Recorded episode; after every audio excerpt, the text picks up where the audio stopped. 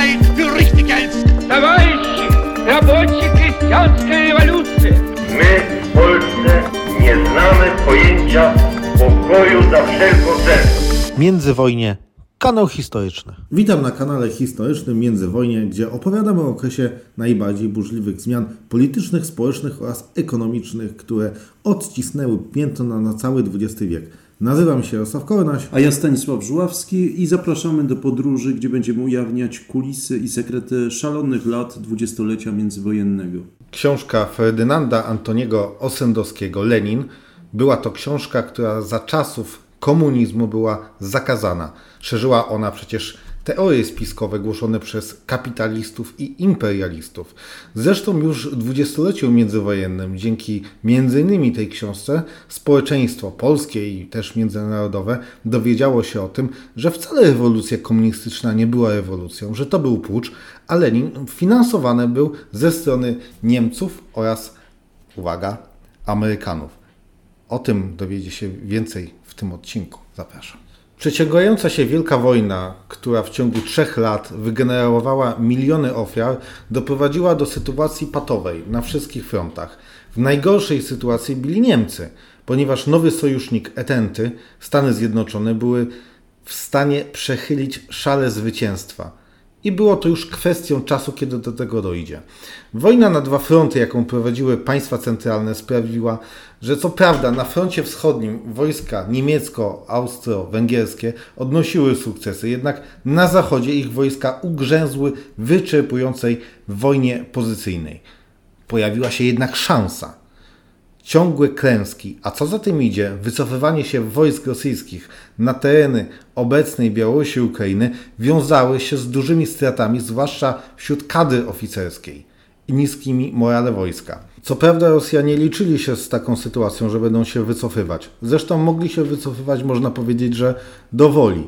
Trzeba było jednak wytrzymać ten okres i czekać na moment, kiedy Niemcy nie wytrzymają, czy to ekonomicznie, czy to militarnie w wojnie na zachodzie. Jednak kraj, Rosja, rozpadał się od środka. Autorytet cara spadał, a kraj przeżywał coraz większy kryzys gospodarczy. Pojawiają się silne ruchy socjalistyczne, które co prawda jeszcze przed I wojną światową odgrywały dość duże znaczenie polityczne. Tutaj można odnieść się do sytuacji z rewolucji w Rosji 1905-1907. I mamy do czynienia z głównymi stronnictwami. Są to eserowcy, mięszewicy i bolszewicy. Jednak, co ciekawe, bolszewicy Lenina należeli do tej grupy, która była najmniej popularna i w początkowym okresie nie odgrywała żadnej znaczącej roli politycznej. I teraz trzeba zadać sobie kluczowe pytanie. Jak to się stało, że to właśnie Lenin, który stał na czele bolszewików, przejął ostatecznie władzę w Rosji i wyeliminował swoich przeciwników politycznych? Dlaczego akurat Lenin, rosyjski banita mieszkający w Szwajcarii, został wysłany do Petersburga? I wreszcie, najważniejsze pytanie: kto to sfinansował i dlaczego? Stanisław, jakbyś mógł odpowiedzieć na pytanie, skąd się wziął Lenin w Szwajcarii i jaki był podział na główne partie polityczne i czym one się między sobą różniły?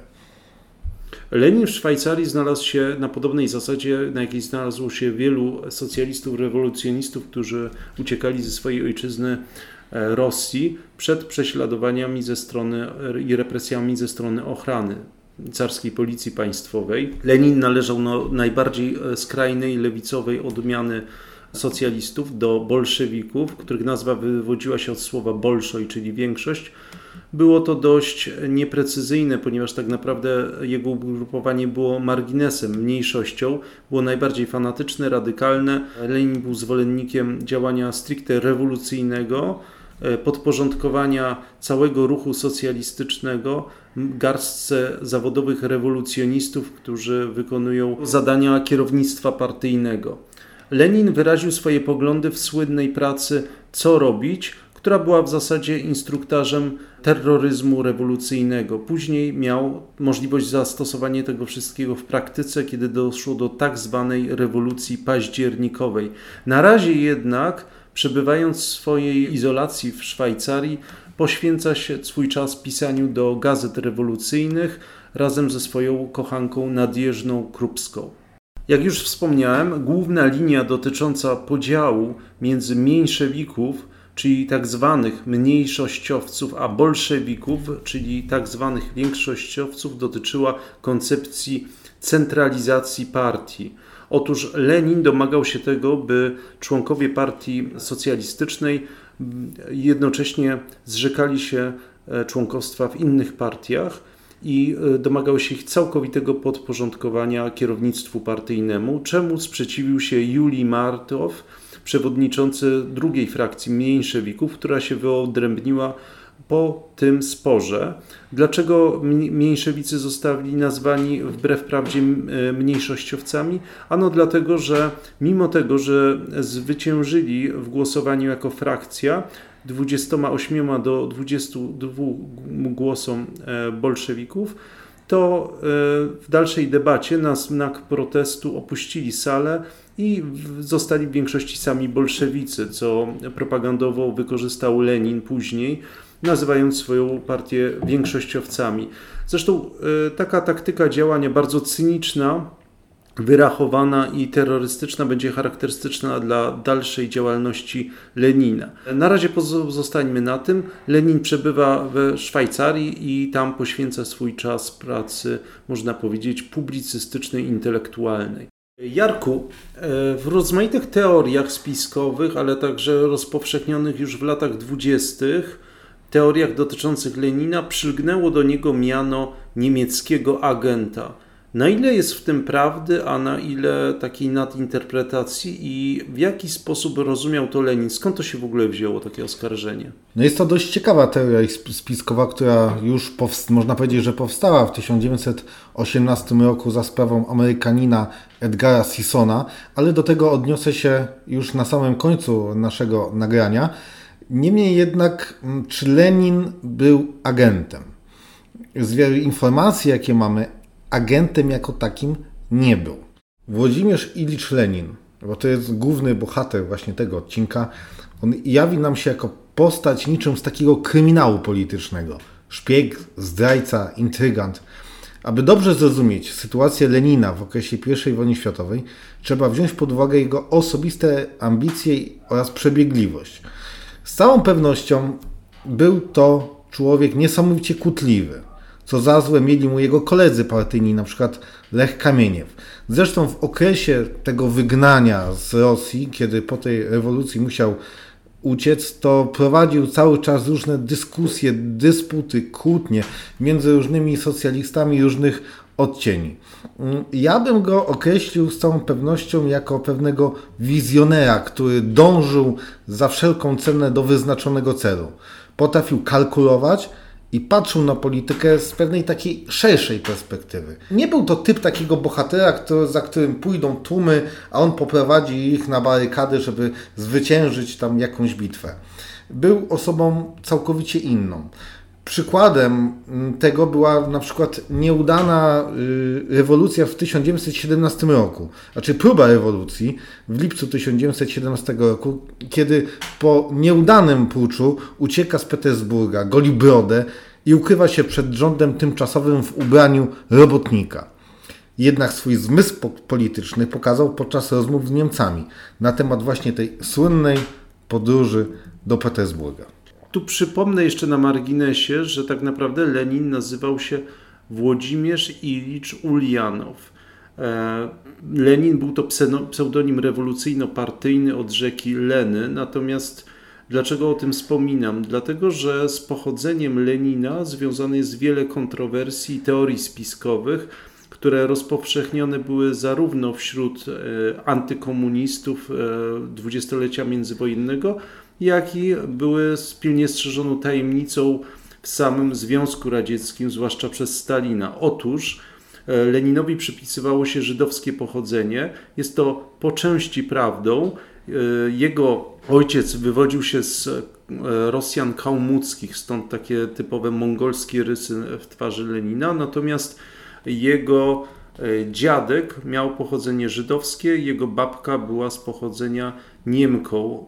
E, dziadek przeszedł na luteranizm, więc można powiedzieć, że w jednej czwartej miał taką domieszkę, co pewnie nie miało większego znaczenia, natomiast często było wyciągane jako e, argument przeciwko niemu i było zakazane, rozpowszechnianie tej informacji było zakazane przez Stalina. Ale wracając do meritum, skupmy się może na tym fakcie, jak doszło do współpracy, czy tego współdziałania, o którym na początku wspomnieliśmy, pomiędzy Leninem a niemiecką generalicją w zasadzie?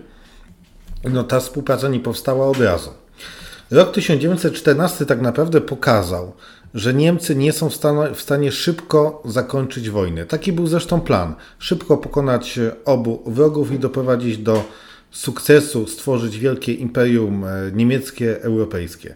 Jednak do tego nie dochodzi. I mm, rozbicie, tutaj patrzymy akurat na wschód, rozbicie Rosji zajmie Niemcom długi czas. Zresztą trwało to de facto 3 lata. Niemcy doszli do wniosku, że przeprowadzą pewną dość skomplikowaną operację niszczenia swoich przeciwników od środka.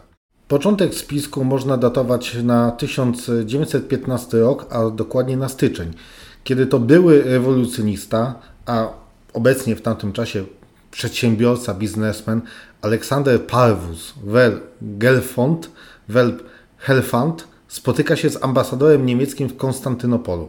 Roztacza on pewien taki plan, wizję zniszczenia Rosji od środka. Pobudzenie ruchów separatystycznych, na przykład na Ukrainie, sparaliżowanie dostaw na front czy zorganizowanie antycarskiej opozycji wewnętrznej, od liberałów po skrajnych socjalistów i tworzenie komitetów rewolucyjnych. Ale Stanisławie, bo tutaj myślę, że będziesz mógł trochę więcej powiedzieć na temat e, właśnie naszego Aleksandra Parwusa, który, no jak wcześniej wspomniałem, jest osobą trojga różnych nazwisk i jest osobą niezwykle ciekawą. Tak, e, Aleksander e, Parwus, znany też jako Helfand, był osobą, był Rosjaninem, a właściwie powiedziawszy miał żydowskie korzenie. E, urodził się w Rosji, natomiast wykształcił się e, w Szwajcarii, wysłany został na studia do Szwajcarii.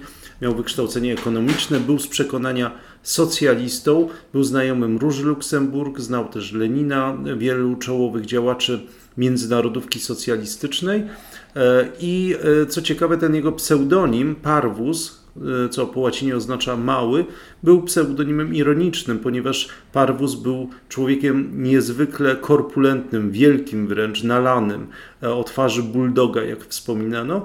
Była to postać niezwykle ciekawa, ponieważ był to człowiek wybitnie inteligentny, wybitnie przedsiębiorczy, rzutki i śmiano się, że jest to taki... E, kapitalista w skórze socjalisty, ponieważ miał niezwykłą smykałkę do interesów. Robił głównie z przedstawicielami wywiadów, z wieloma zwaśnionymi stronami. Zarabiał na konflikcie bałkańskim, sprzedawał wszystko, co się dało, handlował bronią, organizował dostawy miedzi, żelaza, drewna.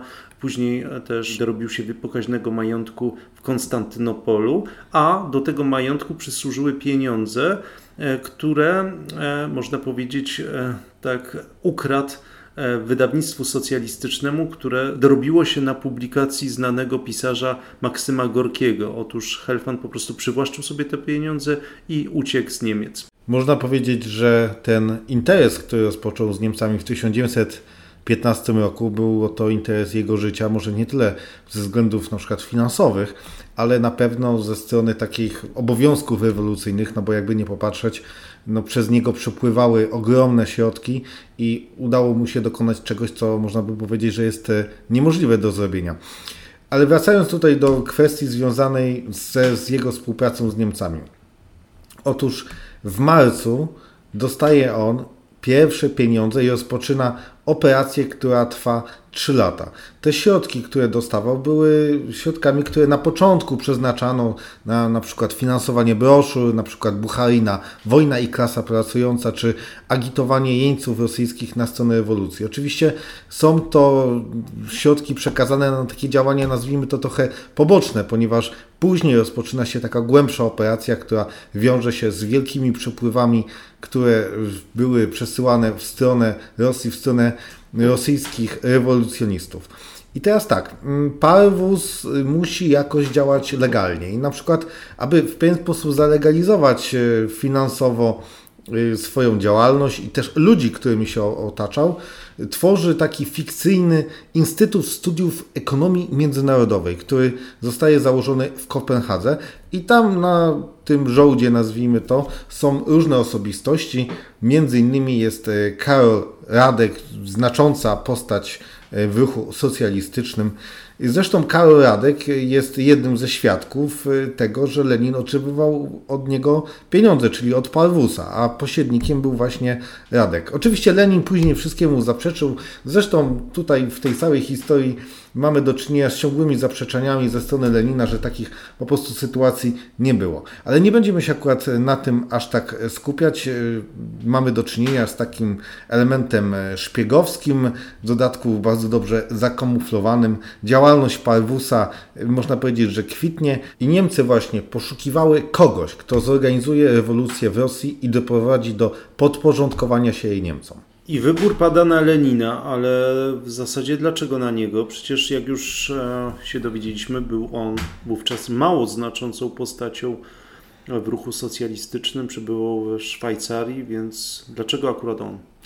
Ponieważ on był doskonałym kandydatem na tą rolę. On nie głosił haseł pokoju. Dla Niemców, którzy mieli z tyłu głowy wizję Mittel Europy i mocarstwowe aspiracje, hasło wojny domowej, jaką głosił Lenin, świetnie wpisywało się w ich wizję zakończenia wojny. Rosja miała być wyłączona, pogrążona w wojnie domowej. Wspomniany wcześniej Parwus już w 1915 roku złożył propozycję współpracy Leninowi. Jednak ten odmówił. W 1917 sytuacja była już diametralnie inna. Lenin szukał sposobu wyrywania się ze slumsów Zurichu, w których mieszkał, zwłaszcza, że widział ogromną szansę realizacji swojej wizji. Rewolucja lutowa była dla Lenina właśnie tym impulsem. I tutaj co ciekawe, Lenin rozważał różne sposoby tego, aby dostać się do Rosji wpadł w taki na przykład szalony pomysł, że zdobędzie fałszywy paszport szwedzki i jako głuchoniemy, ponieważ nie znał języka szwedzkiego, przedostanie się do kraju. I nadarzyła się okazja. Agentem handlowym firmy Parwusa był zaufany współpracownik Lenina, Jakub Hanecki, który został łącznikiem między Leninem a Parwusem. Parwusowi udało się przekonać Ulricha von Brockdorf-Rantzau, ambasadora niemieckiego w Danii do pomysłu, aby to Lenin był tą postacią, która wykona niemiecki plan. Zresztą Niemcy nie tylko ograniczali się do Rosji. Tak jak już wcześniej wspomniałem, pomysł tego, żeby robić ten taki zamęt na tyłach y, krajów etenty, powstał znacznie wcześniej. Mieli podobne osoby w innych krajach. Na przykład w Wielkiej Brytanii taką osobą był Sir Roger Casement, a we Francji Józef Calliot. W Rosji mieli Lenina. Jednak tylko jemu, bez szwanku, udało się dokonać dzieła. Pierwszy to Irlandczyk z pochodzenia został rozstrzelany, a Francuz uwięziony. Ja bym dodał jeszcze od siebie to, że ta dywersja była bardzo szeroko rozbudowana w przypadku Niemców, ponieważ zmagając się z wojną na dwa fronty, starali się odwrócić uwagę aliantów na wszystkich możliwych frontach. Dotyczyło to, tak jak już wspomniałeś, Wielkiej Brytanii i tam w 1916 roku wspomagali e, powstanie irlandzkie, tak zwane powstanie wielkanocne, nieudane zresztą. Na froncie bliskowschodnim był to zryw arabski przeciwko dominacji brytyjskiej. Mało kto wie, że planowali coś takiego jak e, zryw pod hasłem dżihadu. W obozie szkoleniowym Cosen pod Berlinem szkoleni byli imamowie, dżihadyści, by wzniecić takie powstanie przeciwko Brytyjczykom. No i oczywiście nieudana akcja ambasadora Zimmermana, który chciał nam mówić Meksyk do tego, by wypowiedział wojnę Stanom Zjednoczonym, co paradoksalnie miało dla Niemców katastrofalny skutek, bo doprowadziło do tego, że USA przystąpiło właśnie do wojny po stronie państw Antanty. Ale to tylko tak na marginesie. Wracając do tych negocjacji, które były między niemieckim posłem Szwajcarii Gisberdem von Rombergiem, kanclerz Niemiec y, von Bettam Hollweg zlecił rozpoczęcie tych rozmów z Leninem. I teraz uwaga, mimo trudnej sytuacji negocjacyjnej, Lenin, który mieszka w slumsach Zurichu, rozpoczyna rozmowy i zaczyna stawiać warunki Niemcom. I uwaga, nie chcąc być oskarżonym o zdradę, bo przyjęcie środków pieniężnych oraz pomocy w transporcie do kraju było przejściem na stronę przeciwnika, dostaje pewien taki żelazny list i zapewnienie ze strony Niemców. Ostatecznie 3 kwietnia 1917 roku ambasada niemiecka Szwajcarii przyjęła warunki Lenina i dodatkowo wyasygnowała 5 milionów marek na cele realizacji tej operacji. Czyli można powiedzieć, że Lenin nie miał żadnych oporów wewnętrznych, by zaryzykować po sądzeniu o agenturalność i współpracę z imperialistycznym wrogiem, bo przecież dogadywał się z burżuazją, ze znienawidzonymi imperialistami i uznał w myśl makiawelicznej zasady cel uświęca środki, że warto wykorzystać tę okazję. Jak wygląda ta podróż do Petersburga? Jak to przebiegało? No mówi się, że to Lenin podróżował jakimś zaplombowanym pociągiem. Oczywiście tak nie było. Podróż trwała parę dni, była no, usłana pewnymi przerwami. E, jednak wracając do tego, co powiedziałeś, Lenin za wszelką cenę chciał zdjąć z siebie jakiekolwiek oskarżenie związane z tym, że jest na żołdzie niemieckim, czy też jest wspierany przez, e, przez Niemców. Zresztą walczył z tym, można powiedzieć, że do końca życia i też później komuniści starali się po prostu to ukryć. A to, że rozmawiamy na ten temat i pokazujemy te fakty, pokazuje tylko to, no, że trudno po prostu tą całą legendę obronić. Ale wracając do samej podróży. 9 kwietnia Lenin wyrusza pociągiem w grupie 32-osobowej, tak zwanej delegacji rosyjskich imigrantów w kierunku Szwecji. I w Sztokholmie 13 kwietnia właśnie ten Parwus próbuje spotkać się z Leninem. Ten jednak w obawie przed oskarżeniem o kontakty z nim, właśnie a propos tego, że no nie chciał mieć jakichkolwiek śladów tego, że on współpracuje z Parwusem, który, no można powiedzieć, że dla osób dobrze zorientowanych wiadomo było, na czyje zlecenie pracuje. I on nie spotyka się ostatecznie z Leninem. Kieruje na to spotkanie Karola Radka, który cały dzień spędza czas z Parwusem i omawia różne rzeczy dotyczące pobytu Lenina i następnych zadań. Dlaczego Karol Radek? Z prostego powodu. Karol Radek był obywatelem austro-węgierskim, czyli jakby taka jakaś współpraca agenturalna no nie wchodziła tu w grę zdrady na przykład, ze względu na to, że Radek należał, był obywatelem, nazwijmy to, krajów e, państw centralnych. Po tym spotkaniu Parwus po spotkaniu z Radkiem, jedzie do Berlina, gdzie czeka na niego minister spraw zagranicznych Niemiec Arthur Zimmermann. 16 kwietnia Lenin przybywa do Petersburga. Od tego właśnie momentu zaczyna się kolejny rozdział w walce o władzę i przeprowadzenie rewolucji w wersji leninowskiej. Od siebie dodam tylko tyle, że wtedy, dokładnie w tym samym momencie, do Petersburga przybywa inna postać, Lew Dawidowicz Trocki. Ta postać przybywa z innego kierunku, z USA. I tu ciekawostka, Lew Dawidowicz Trocki należy do stronnictwa mniejszewików, ale szybko stanie się współpracownikiem Lenina. Co warto dodać, jest pewien link łączący Lenina z Trockim przez osobę Parwusa. Otóż w 1905 roku Trocki razem z Parwusem usiłowali drygować rewolucją nieudaną rewolucją socjalistyczną 1905 roku.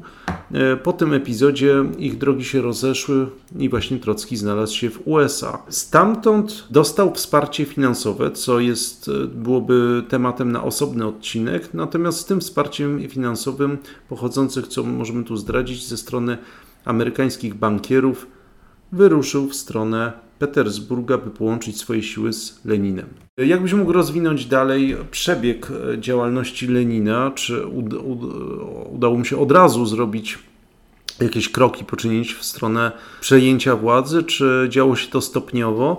I jakbyś mógł rozwinąć temat tak zwanych tez kwietniowych, które podobno e, Lenin kreślił na kolanie jadąc pociągiem do Petersburga, bo tezy te miały bardzo istotną rolę w jego koncepcji przejęcia władzy. Po przybyciu do Petersburga Lenin od razu zajął się realizacją przeprowadzenia prawdziwej rewolucji, takiej w jego mniemaniu, takiej leninowskiej. Jego krótka przemowa po przybyciu do Petersburga, gdzie stanął na samochodzie i zaczął przemawiać do ludzi, następnie oni skierowali się w kierunku Pałacu Krześnińskiej i wygłosił 90-minutowe wystąpienie, sprowadziło się do pewnego takiego trzęsienia ziemi, ziemi dla bolszewików którzy zadowolili się obecną sytuacją gdzie dochodzi do rewolucji lutowej, gdzie rozpoczyna się ta rewolucja, a Lenin mówi nie. Lenin mówi jasno, już teraz wprowadzamy drugi etap rewolucji. Jego tezy kwietniowe przyraziły jego partyjnych towarzyszy i kolegium redakcyjne odmówiło mu publikacji tych tez. Lech Kamieniew powiedział na przykład, że szukanie analogii między sytuacją w Rosji a komuną paryską jest błędne. Stalin twierdził, że te tezy są schematyczne i niepoparte faktami. Ostatecznie opublikowanej w gazecie Prawda. Tezy te głosiły m.in. odmowa poparcia dla rządu tymczasowego nieudzielenie poparcia dla trwającej wojny, zniesienie armii i zastąpienie jej milicją ludową, likwidacja własności obszarniczej, likwidacja banków prywatnych i stworzenie jednego państwowego, oddanie władzy w ręce rad. Właśnie to oddanie władzy w ręce rad było takim, można powiedzieć, że ciekawym zabiegiem, takim, no, bym powiedział, strategicznie perfekto. Polegało to na tym, że były rady robotnicze i chłopskie, w których bolszewicy nie mieli większości. Ale Lenin wiedział o tym, że jeżeli ta władza pójdzie w ręce rad, to on opanuje tę władzę już siłą. I to sprawi, że będzie miał tą przewagę. Jakby nie popatrzeć, te jego tezy spowodowały pewne spory na, na łonie bolszewików i, yy, i miał dość dużą grupę swoich przeciwników, ale to zdecydowanie, jakie miał w tym działaniu i zapalczywość, sprawiło to, że zyskał on przewagę i ostatecznie bolszewicy poszli za nim. Niemcy byli zadowoleni z sytuacji, do jakiej doszło po przybyciu Lenina. Jak donosił ich agent w Sztokholmie, tutaj cytuję: Przyjazd Lenina do Rosji udany. Działa dokładnie tak, jak sobie życzymy. Do pewnego zwątpienia jednak doszło po nieudanej próbie rewolucji w lipcu 1917 roku, kiedy, jak wspomniałem, Lenin musiał zbiec z Petersburga. Niemcy, widząc, że plan może nie spracować, w raporcie ambasady niemieckiej w Sztokholmie napisano: Niestety wpływ grupy Lenina zmniejsza się. Ale Niemcy poszli na całość. Polegało to na tym, że poprzez różne kanały przekazano dla grupy Lenina około 17 milionów marek. Jak zapisał von Kuhlmann, sekretarz Ministerstwa Spraw Zagranicznych, dopiero wówczas, gdy bolszewicy dostali od nas różnymi drogami, różnymi etykietami nieprzerywany strumień pieniędzy, byli w stanie przekształcić swój organ prawdę w narzędzie skutecznej propagandy. Gazeta Prawda, ten główny organ prasowy bolszewików, na początku przyjazdu Lenina był na poziomie 10-20 tysięcy egzemplarzy.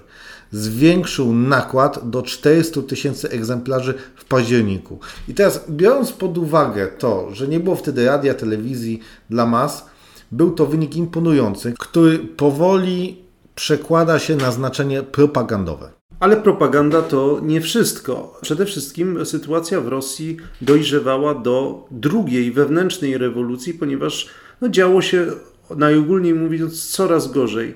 Aprowizacja była w fatalnym stanie. Rosjanie ponosili coraz to większe klęski i coraz większy wysiłek wojenny. Przypomnijmy, że rząd tymczasowy Kierańskiego prowadził nadal wojnę z państwami centralnymi, a ludzie byli zmęczeni i głodni. Natomiast szykowała się też ofensywa środowisk, powiedzmy to, e, skrajnej prawicy, czyli e, można powiedzieć środowisk dążących do restauracji monarchii i doszło do nieudanego puczu Korniłowa. Czyli można powiedzieć, że rząd cen, cen, e, tymczasowy Kieryńskiego miał wrogów zarówno z lewej, czyli ze strony bolszewika, jak i z prawej strony.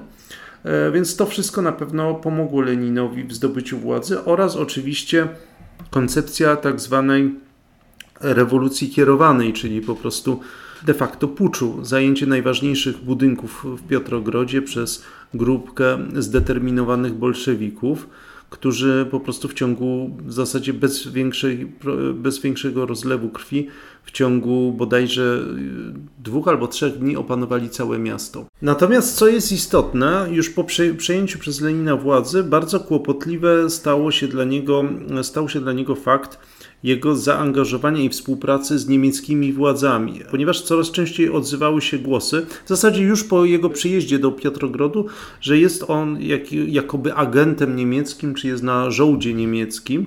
I powiedz mi, y, jaki był ciąg dalszy tych oskarżeń? To znaczy, czy pojawiły się jakieś próby wyciągnięcia tego na światło dzienne? Pojawia się tutaj nazwisko Edgara Sissona. Był on przedstawicielem amerykańskiego Komitet- Komitetu Informacji Publicznej w Piotrogrodzie i zakupił on plik rosyjskich dokumentów, które miały wykazać, że nie tyle był e, Lenin na żołdzie niemieckiego rządu, lecz także był agentem niemieckim. I z tymi dokumentami to jest pewien problem, a mianowicie można by to porównać trochę do protokołów męców Syjonu. A mianowicie y, można powiedzieć, że wiele rzeczy się zgadza, ale też wiele się nie zgadza, bo y, w tych dokumentach na początku Amerykanie uwierzyli w nie.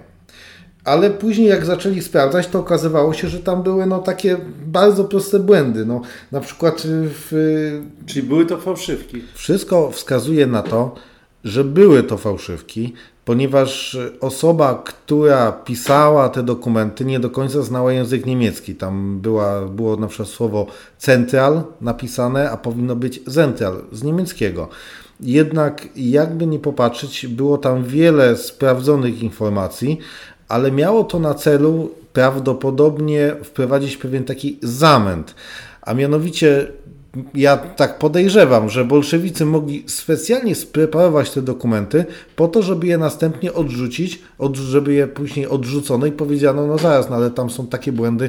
No trudno jest uwierzyć w to, że Niemcy są w stanie w ten sposób y, pisać te dokumenty. Czyli tak de facto miało to za zadanie wręcz pomóc Leninowi, a nie zaszkodzić. No, wszystko na to wskazuje, ponieważ no, ośmieszono jakby te dokumenty i osoby, które zajmowały się tym, w pewnym momencie odrzuciły je. Jednak, jakby nie popatrzeć, wiele z tych y, tez, y, wiele z tych informacji, które były w tych dokumentach, potwierdziły się.